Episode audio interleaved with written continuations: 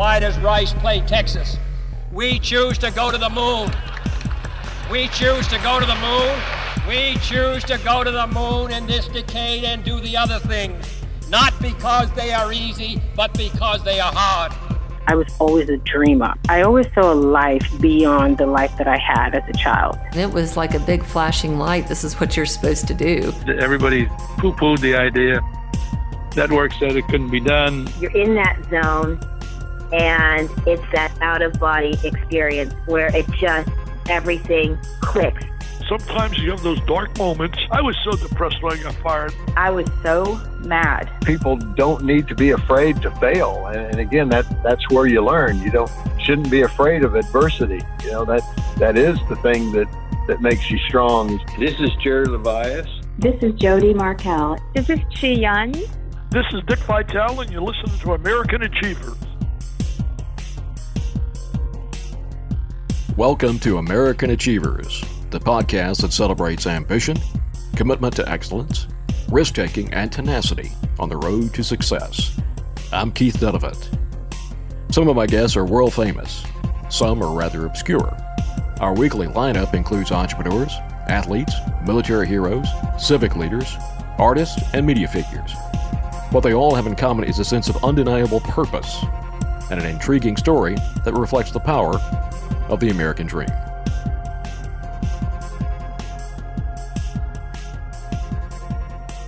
We all reach turning points that lead us one way or another. Some are cloaked in the subtlety of everyday life.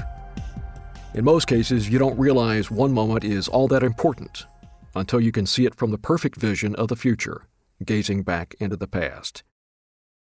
Paul Bear Bryant, the legendary football coach, often reminded his players that most games are decided by three or four plays. But you never know when those three or four plays are coming. Life is often like a football game. Most of us go about our daily lives never considering how a single event can send us veering off in a completely different direction, as if old Doc Brown had engaged his all powerful flux capacitor. Perhaps it's the result of tragedy, Perhaps it's a chance encounter with that special person. Sometimes it is a collision with a cause that suddenly gives our life new meaning and purpose. This week's guest understands all too well. One night many years ago, he went to the movies with his wife, and everything changed. Join me on a road trip to the Vietnam Veterans Memorial, The Wall, with Jan Scruggs, the man who built it.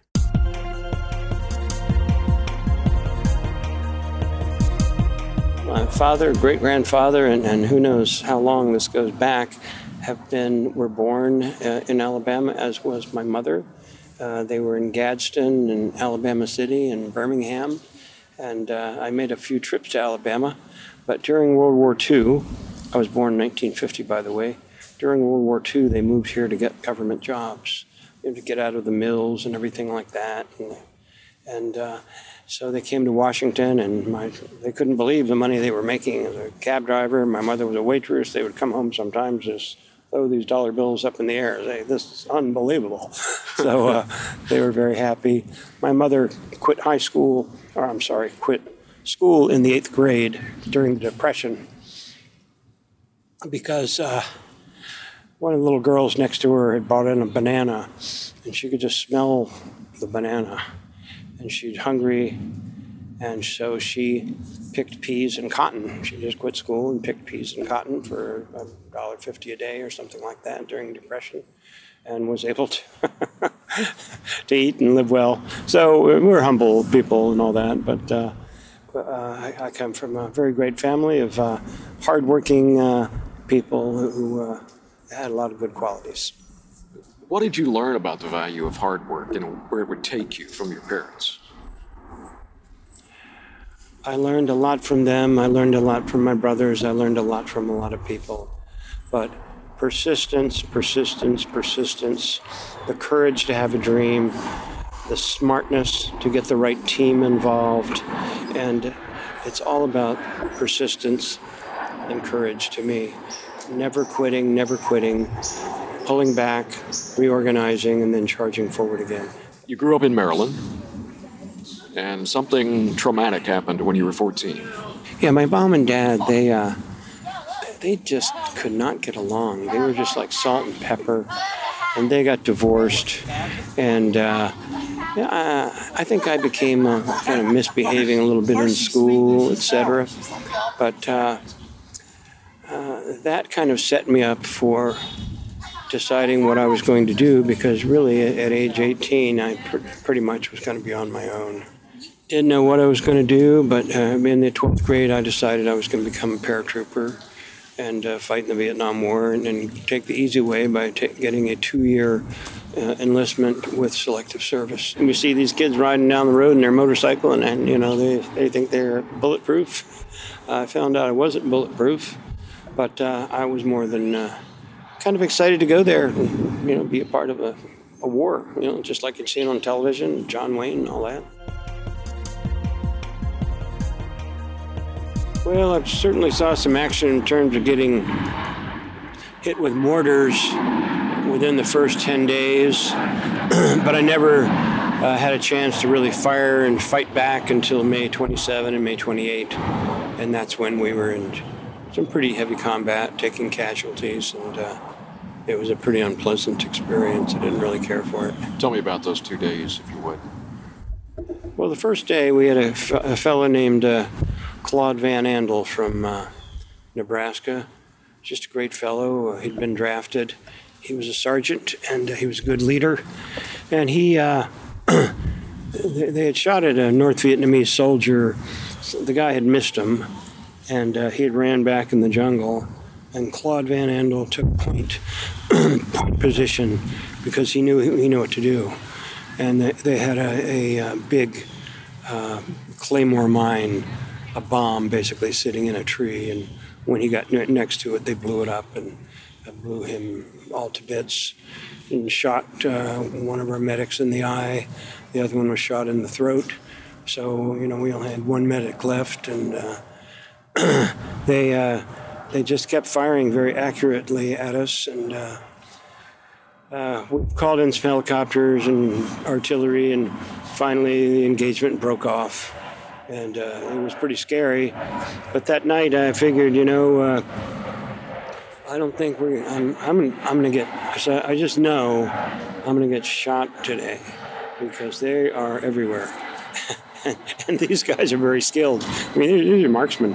And uh, so I took my army poncho and I put it behind my pistol belt. And I, I, will tell you, I'm the only guy in Vietnam who did that. It's something you only do in basic training. I said, if I get hit, hit back there, this will stop the bullet or the shrapnel or slow it down. And uh, why didn't you put it over your heart? I just knew I was going to hit, get hit right back there, and uh, it was easier to, you know, kind of put it right behind your pistol belt too. So uh, some shooting starts, and uh, I'm laying in the middle of a little pathway, and I decide to get behind a tree. And as I did, the, the place I was standing turned into a hole about four four feet across and maybe eight eight inches deep. So they kind of had me targeted. So I got behind this tree and started firing, and some other guys started firing. And then they, uh, we were on the wrong side of the tree, unfortunately. so uh, we, we, all got hit, and uh, one guy panicked. the other other guy, Sergeant Mosconis, uh, he was able to tackle the guy who panicked, and, and then they had to put together a rescue team for me because my I, I couldn't fire my rifle anymore. I changed magazines, and then I said I saw the way I was, the blood was spurting out of my shoulder, and I said I'm dying. This is this is it. At age 19, this is my life. Uh, it's over. I hadn't even really been with a woman, uh, you know, or anything like that. I mean, I, this is all over. So uh, I said the Lord prayer, and then I started cursing, and then somebody yelled, Scruggs, Scruggs. I found Scruggs, and they, they came and got me. As they came and got me, they were sh- the North Vietnamese were shooting at my rescue team. They, they were shooting back too. but uh, anyway, I, I, got I got out of there, and the army poncho that I put behind my pistol belt stopped a piece of shrapnel that probably would have broken my spine right in half. It was the size of a golf ball, but I got shrapnel throughout my leg, right leg, buttocks, uh, and right shoulder. Uh, I was kind of an out of body experience. I was kind of like rising up, looking at myself down there, and uh, and that's when I got rescued. I got some morphine and started singing, leaving on a jet plane. I was totally stoned, and uh, then a couple of months in the hospital, recovering, and they sent me back to my unit. But you had another really close call that affected you. January 21, 1970. Yeah. Yeah, it affected uh, everybody. We were all, uh, it was out of control. So some guys were unloading a, uh, a truck with our um, 81 millimeter rounds, and uh, all of a sudden there was this big explosion. And we said, she's God. So I, gra- I grabbed a couple of bandages and I ran there. And uh, here are these guys like 12 guys. I mean, brains, intestines, arms, legs. They're just, and they're on fire. Said, Jesus. So uh, uh, every, everybody chipped in, and uh, because the truck was on fire, I mean, we all could have been killed. And, uh, but, you know, we weren't going to run away. So uh, we got fire extinguishers and put the guys on stretchers, and uh, I think they all died. It was a, a really tough day, my worst day of my life. And, uh, and because of that, I think I developed the post traumatic stress disorder. I, mean, I'm sure I did. It would be abnormal not to. Every, everybody else I've talked to who was there that day, they can't, they, they tear up when they talk about it. Can't. They're tearing up too. Yeah, of course. Yeah. And uh, so I became, uh, finally got out of this Vietnam thing, and, and, I had a few more battles after that. In May, uh, they had Kent State, and that's when on this mall, on this place that we are standing right now, there were tens of thousands, tens of thousands, maybe 150,000 people crawling all over this mall, end the war. And I, at the time, I was like a security guard, and uh, so uh, so somebody said, you know, he says when I earlier, early I went to protest, everyone was doing the peace sign like this. Now everyone's shaking their fists. They they want to fight. You know, some of them are arming themselves. And uh, I just didn't like what was happening to the country, uh, and uh, it was just a very difficult time. And for the me and other Vietnam veterans, I mean, a lot, a lot of you know women would say, "Oh, I got just got back from Vietnam or something," and they would say, "Oh, well, yeah." I'll, I'll get back to you. there was know, a stigma. The stigma. I mean, Lieutenant Calley and and all of that, and people could not separate the war from the warrior. Have you ever thought back that you survived the incident in 1970 for a reason? Yeah, uh, I've thought that and uh, maybe I did. Uh, I'm a, not not a really church goer, but uh, I believe in God and Jesus, etc. And, and uh, I don't know whether God gets that much involved in what goes on here, but you know, maybe He does. But it really did feel to me that there, as I was floating over my body, I really felt that there was there was something going on, something bigger than me.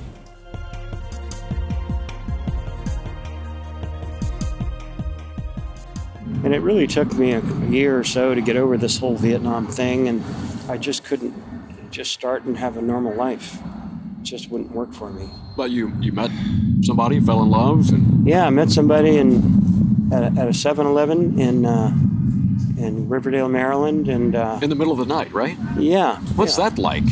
Well, you know, you have to understand when you're, you know, 21 years old and you got long hair and a motorcycle and you were a cool guy, and all the women talk to you, and uh, you know you're a cool guy. So uh, uh, I, I, used to stop at that 7-Eleven sometimes just to kind of meet women anyway.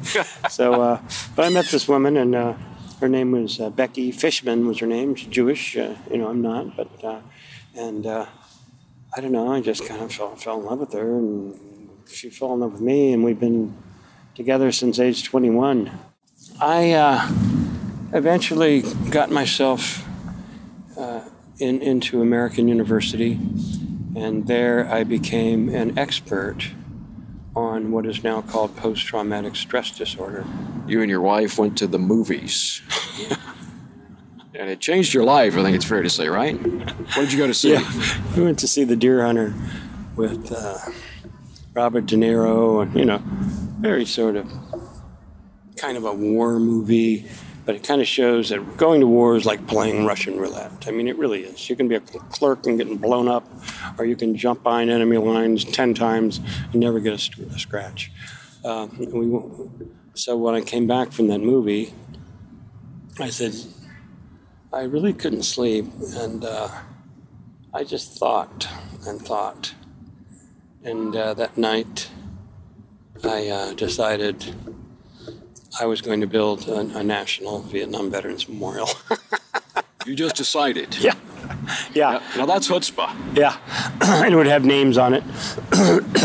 so I called my boss and say, look, I need some time off. And I was a GS7 at the Department of Labor. I was an investigator for the uh, Office of Investigation and Compliance. So uh, I said, look, I, I, may need a couple of weeks off because I'm going to build a national memorial in Washington, D.C. and he said, Scruggs, you know, we all need a mental health day here, and it looks like you do need two, two weeks, but, you know, this sounds a little crazy. So I took the two weeks and I, I put together a plan using the ideas of Carl Jung. Carl Jung was a psychiatrist who studied with Sigmund Freud, and they split because Carl Jung had a, a deep spiritual belief. One of the things that we share as a value, even during the Vietnam War, especially after a few years after it's over, is people who lay down their lives for their country. They, this is what more can you ask of a fellow citizen? Everyone. So I said, look, I said, therefore, I can build a memorial with names put the names up there, that the, the idea itself will draw people to give money. So there was some theory behind it, and uh, and I decided to do it and hired a lawyer and had a press conference on May 28th, 1979. And you were largely ignored at that point. Largely ignored, but I was able to stimulate an article on Associated Press and uh, UPI at the time and uh, the article, you know, got out there and picked up by local newspapers. And then July 4th, uh, a reporter from AP called me up and asked me how much money I'd raised. I figured I needed about a million dollars. And I said, Well, I raised $144.50. And he laughed. He said, Oh, yeah, that's very good. That's, uh, that's really funny. Uh, yeah, I'll get, let me get back to you if you have any questions. So he wrote this story, and it's all over. It's on the CBS Evening News. People were laughing at you. They were laughing at me, yeah. And uh, now, now, let me stop you. Yeah. How does it feel? First of all, beyond the Vietnam aspect of this, which is very personal to you, how does it feel to have the country laughing at your dream? I, I was just glad for the publicity. You know, it looked like something good could come out of it. Uh, I wasn't depressed by it. so uh, what happened was uh, a military veteran, a graduate of West Point, called me. His name was John P. Wheeler. He was a graduate not only of West Point, but of the Harvard Business School and Yale Law School. This guy is really smart. And I mean, really smart. IQ is off the charts. And uh, so he said, Look, let's sit down and let me bring some guys in. So he gets all these guys from West Point who went, went to the Harvard Business School. They said, okay, let's turn this into a Harvard Business School problem. What do we need here? We need site, we need design, we need legislation, we need to pass the legislation. And uh, so we just played like this is a Harvard Business School problem. And uh, so we had a design competition, the largest one held in the history of Western civilization. Uh, then that is a fact, undisputed. And uh, over 1,400 entrants, some were parts of a team. And the winning design was uh, avant garde, very avant garde. You know, people expect curlicues and columns, and, you know, soldiers. This was a black granite wall of granite, of, of, of names. And a lot of people who wanted to be supportive of the veterans hated it. Is that fair to say at the beginning? Yes, and a, a lot of veterans hated it as well. And uh, a guy named James Reston just wrote a book on it called A Rift in the Earth. So this became a civil war between the Vietnam veterans. I mean, we said you've got to, we have to separate the war from the warrior, and they said we need to honor. You know, they were very much in favor of the Vietnam War. They, they felt that they could only be honored if the war was somehow cleansed by the memorial. So, I mean, I thought their position, I certainly understood it, but it didn't resonate with me. So we had to fight these guys, and they had unlimited, virtually unlimited amount of money, and almost unlimited political access. So uh, we go to war with them, and uh, you know we're in the media and writing in articles. I'm writing in the Wall Street Journal, the New York Times, and there are press conferences. They have press conferences. We have press conferences. More and more VIPs get involved. General Westmoreland's involved. George McGovern's involved. Now, now you think about that. For those who aren't old enough to remember, Westmoreland and McGovern could not have been more opposed philo- philosophically. You're correct. And they supported your efforts, both of them. Yes, and they s- supported the design too. General Westmoreland, uh, you know, he said, look, the basic thing is there's no better stone than, than this that's than black granite that you're using for this. Because of that, it'll have a mirror-like effect. You can see your own face in it, and the names can never be erased. If you ever go to an old cemetery, you can't see the old guys from 100 years ago. That's because marble disintegrates with UV. This stuff never disintegrates. This is granite. It's actually called gabbro, which is one stage beyond granite. It comes from India.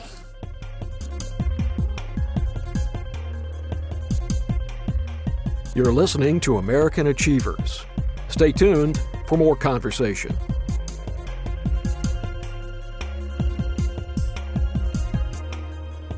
What was the toughest part of getting this built, this wall built? Uh, we uh, we had some very tough, determined. I don't think we do it today, by the way, with you know Twitter and all that. Very tough, determined people against us, uh, and uh, basically we had been outsmarted. The entire thing was going to fall apart. It, it was a terrible time because at the very end, it was March 1982. Okay, we played by the rules, we got the approvals, we have the money in hand. We can break ground. We come to get the uh, the, build, uh, construction permit. A guy named Tom Shull. He goes to the uh, assistant secretary and says, "Well, I'm here to get some construction permit." He was a White House fellow at the time. I said, Well, you should understand that uh, the Secretary of the Interior has received 22 phone calls this morning from congressmen angry, insisting that this permit not be given. So this guy said, during the Reagan administration, he said, Well, what you need to understand is that the President of the United States wants this memorial built, which wasn't true.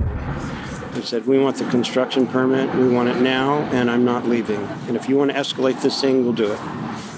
He was bluffing. They gave him the permit. Total bluff. I came out here with some guys and some bulldozers, and I said, Just dig holes, make this thing look like a B 52 raid, this whole area here.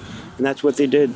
Within within days, I had them here just drugging, screw, screwing things up, so they couldn't stop construction because these guys were threatening to stop construction before we got, you know, the panels up. When you first envisioned it, when you first began to play with this particular design, how did you think people were going to be affected by it? By the design or the memorial? By both.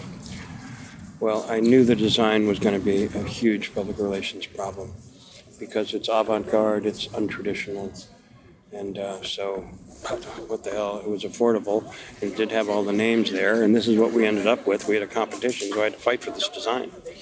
So, uh, but it, it, it was obvious to me that the people who selected this for us, this, these jurors, knew that that this would have a unique and very touching emotional value to people who came to see it, that they would become part of it. Nice monuments like Iwo Jima, you have to get back to really enjoy enjoy it. This one you got to go up to it and touch it. That's the difference. So uh, I was convinced it would be a great work of art. But you know, it wasn't my job to create the world's greatest work of art. Just trying to get a memorial built. If something else would have been picked, well, I would have been behind 100%. After all, I mean, if you go back to 1979, the, the, most people wanted to forget about Vietnam. Yeah. so maybe your first great achievement was forcing the country to remember. Yeah, yeah, and uh, yeah, I met, I met with a woman, Helen Hayes. If you remember her, very big in the theater and she would, she said, you know, I just I was watch living at home in San Francisco. I was watching the dedication of the Vietnam Veterans Memorial, Jan, and all of a sudden I felt like something had been lifted off of my shoulders. So uh, it, it, had a cleansing uh, effect.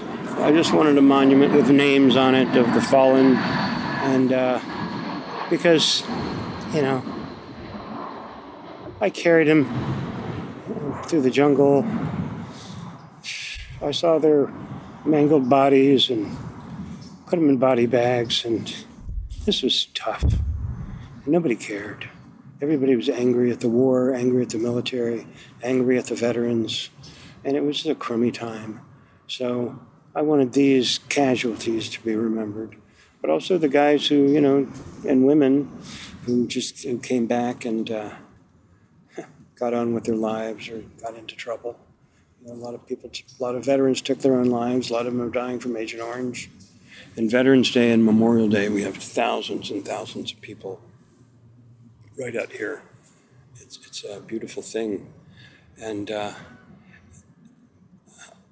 it gives me a lot of pleasure uh, to see them together. The, the, veterans tend to embrace one another, their hand on their shoulder, and talk about this, the name. If you don't have the experience in Vietnam that affects you greatly, yeah. wounds you, affects you psychologically. If you don't go to see the deer hunter that night, yeah, I mean, all of these things lining up, your life was fundamentally altered by a series of events yeah. and leading to you, you to this destiny. And I yeah. wonder if you see it that way. Well, I know a friend of mine who's a, a medical doctor. He's a member of the Greek Orthodox Church he believes in predestination. You know, he believes that God puts things in your path for you to show the strength to to make things happen. So he and some other people I've talked to see a spiritual uh, element to my life and my story here, and uh, I don't know. Sounds good to me. I've had a lot of traumatic things happen in my life. Probably the most traumatic thing was uh, having rheumatic fever. And uh, that was probably around age 10. And uh, it hurt. Uh, it hurt my heart. And uh, three times I've had something called endocarditis, in which the bacteria invade your heart valve. I was dying, I was supposed to die, and uh, November November of 2017 uh, on Veterans Day, I was in a coma, uh, and uh, I was going to die. Uh, they told my wife to, uh, you know, within 10 days of me being in the coma, and said he's not responding to anything. And uh, so we, we think about just prepare yourself because we're, we think we're going to have to put him in a hospice. So, uh, you know, a lot of friends came over and prayed for me. Uh, some friends who are very devout Catholics, and of course, my friend, a medical doctor who's a Greek Orthodox. So people prayed and, and all of that. But so you see, even that to un- understand the reason I, I basically got sick was I was so stressed out by they were having the 35th anniversary of the Vietnam Veterans Memorial, and the people who run the Vietnam Memorial Fund, they didn't invite me to anything. you know, you can sit on the podium like, you know, they dislike me, sort of. I think they, they, they want to kind of erase me a little bit. And uh, it's uh, kind of sad, but I don't, you know, sometimes you see negative people in your life. Instead of engaging them, you know, just kind of walk away. And how did the achievement of getting this, going through all the steps that you took, all the adversity, how did this affect you? Uh, getting it done. I think it. Uh, I couldn't believe it. I, I, pulled this off. I just couldn't believe it, it happened, and uh, gave me a lot of confidence, and gave me uh, the ability to inspire people from time to time. You know, young people in different groups I talk to, and uh, uh, so it's, it's a good message from this that you don't have to be the top of the class. You don't have to be the best student. You know, to do something great in your community or, or, or, or beyond that. I mean, what sort of satisfaction do you take out of the fact that you're just one guy, one seemingly average guy, who helped us deal with this psychological scar?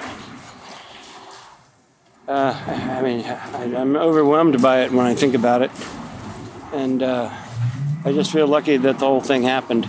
The probability of su- my success in this was probably one one in a hundred.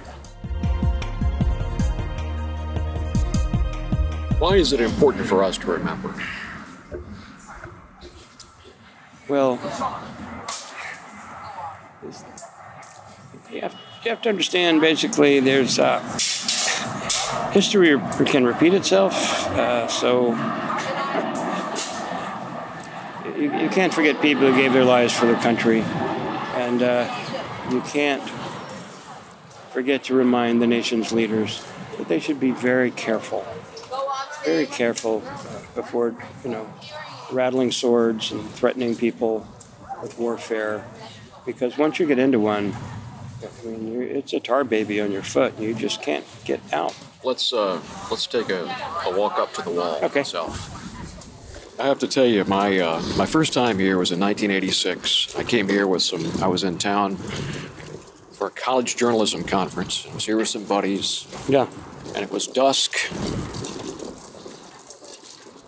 And I gotta tell you, I, I have chills thinking about the feeling that I got out of it at that point. It affected me in a way I didn't expect, and I can't quite explain. Yeah. Well, it's. Uh that's exactly what it's supposed to do. As you walk down the memorial, you'll see what, what's happening. You ha- you're not, you, you won't understand it unless I explain it to you. As you go down, all of the cars you see walking by here, all of a sudden, you they are. You can't see them anymore. All you can see is the names. They disappear, so you become part of this monument we sort of morph into it a little bit. And uh, that creates a lot of emotions and uh, certainly does for the military veterans, especially. Right now, we have here's a group of kids from uh, who knows where. They look about 16 years old. All this energy. When you saw the the wedding wall for the first time, the design. What did you think of it? Uh, I thought it was going to take a lot of work to sell it. The artist uh, artist rendering was very fuzzy. It was actually made with watercolor, so there was not a lot of contrast between the colors. You know, it's a very light sort of color. So yeah, I could just, it was difficult to picture it. Uh, we made a 3D model of it to try to get people to better understand it because we started having, we started getting phone calls within days from veterans in wheelchairs saying, I can't believe you did this to me. And uh, it personally affected people. It did, yeah. They felt like, God, you're now you're burying us under the ground, and and then and then the chorus starts. You know, black ash of shame and sorrow. People began using those kind of adjectives, and words matter. I mean, words change people and shape people's opinion. You know, we're looking for 14 and 20. Oops. Yeah, 14 and 23. Ruggles, McCreary, Murray, we've got Roderick, Russell, Sane, Stiza. It was awful, just a bad day. Kroger, oh, it was, I just can't tell you. These guys, they were all on fire. They're on fire. Is it still an emotional experience for you to come up here and put your finger on those names? Oh yeah, just remember these were great guys, and uh, they didn't deserve this, but it happened. For, as they say, it happened for a reason. and have you ever felt guilty that you came back? Now, if I, if I didn't come back, then a memorial never would have gotten built. I mean, maybe somebody would build one one some, sometime. But I had a good sense of timing. I knew this would work. I had nothing to lose. It really should have fallen apart within three to four months, but I got lucky. I got my name out there, took advantage, and then I, I figured out, understood how to work Congress, work the press, make things happen. I, I became very good at this stuff. That's what I ended up doing. Well, so that's a guy, and the other guy, Van Andel. He was interesting. Just one of these interesting guys. He'd gotten wounded once. He'd gotten malaria once. He had nothing but bad luck in, in Vietnam, and he was a funny guy. Anyway, I went to uh, Norfolk, Nebraska, where he lived, and he uh, he was dating this girl before he left, and. Uh, she became a very successful attorney. She wakes up. The, the day he was killed, and there's a time difference between U.S. and Vietnam. She, she wakes up basically at like the same minute that it happened, like the same minute, or you know, give or take an hour, and she claims, you know, he was talking to her. Do you ever tire of the emotional baggage that you have to carry around as a result of the war and this memorial? So it is. Uh, I don't do a lot of interviews, and uh, yeah, I, I got pretty burned out after I almost died in 2017. Got excluded from this 35th anniversary, and the organization I created is like, you know, I have nothing to do with them. Uh, that upsets me. Does this cause you pain to come here? It does. It does, yeah. Now I, I, I have a different life, and I live in Annapolis, and live on the water, and everything's just fine with me. I can go anywhere I want. We have, we have a nice relationship. Great wife, great friends. I got everything I want right there. So somebody else can take care of the wall. If they ever need my help, they can. They can certainly call me. When you die, what do you want people to remember you for? Oh, just. Uh, I'm the guy who started the Vietnam Veterans Memorial. But I mean, what do you want that to say about your life? Uh, courage, confidence, the can do spirit, persistence. This was a guy who fought hard headed and just kept fighting and fighting and fighting. And uh, and won. you know, we're, we're standing down here at the at, almost uh, at the bottom of the memorial, and in the distance you could uh, you can see uh, the Capitol Dome, yeah, and the Washington Monument. Yeah, and in the winter you'd see the Lincoln Memorial because you wouldn't have the tree, all the trees. Right. Yeah. Yeah. Why was it important that it was right here? The prominence of a site of a piece of architecture is related to the significance of the event, the significance of President Lincoln, you know, who, uh, rallied the North to bring an end to slavery and into the Confederacy. Uh, he deserved to be there. And President Washington, who started uh, or helped, pretty much helped us win the Revolutionary War, became our first president instead of a king. He deserved to be there.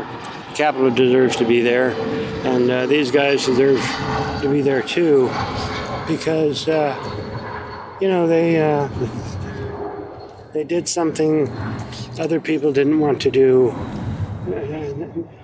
and they showed duty to their country, and uh, this is where they deserve to be, and this is where they are, and this is where I put them.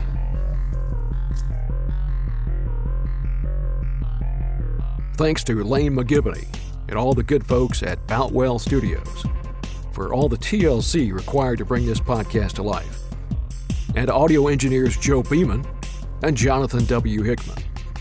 Remember, everyone has a special talent. You just need to identify it, cultivate it, and be willing to pay the price.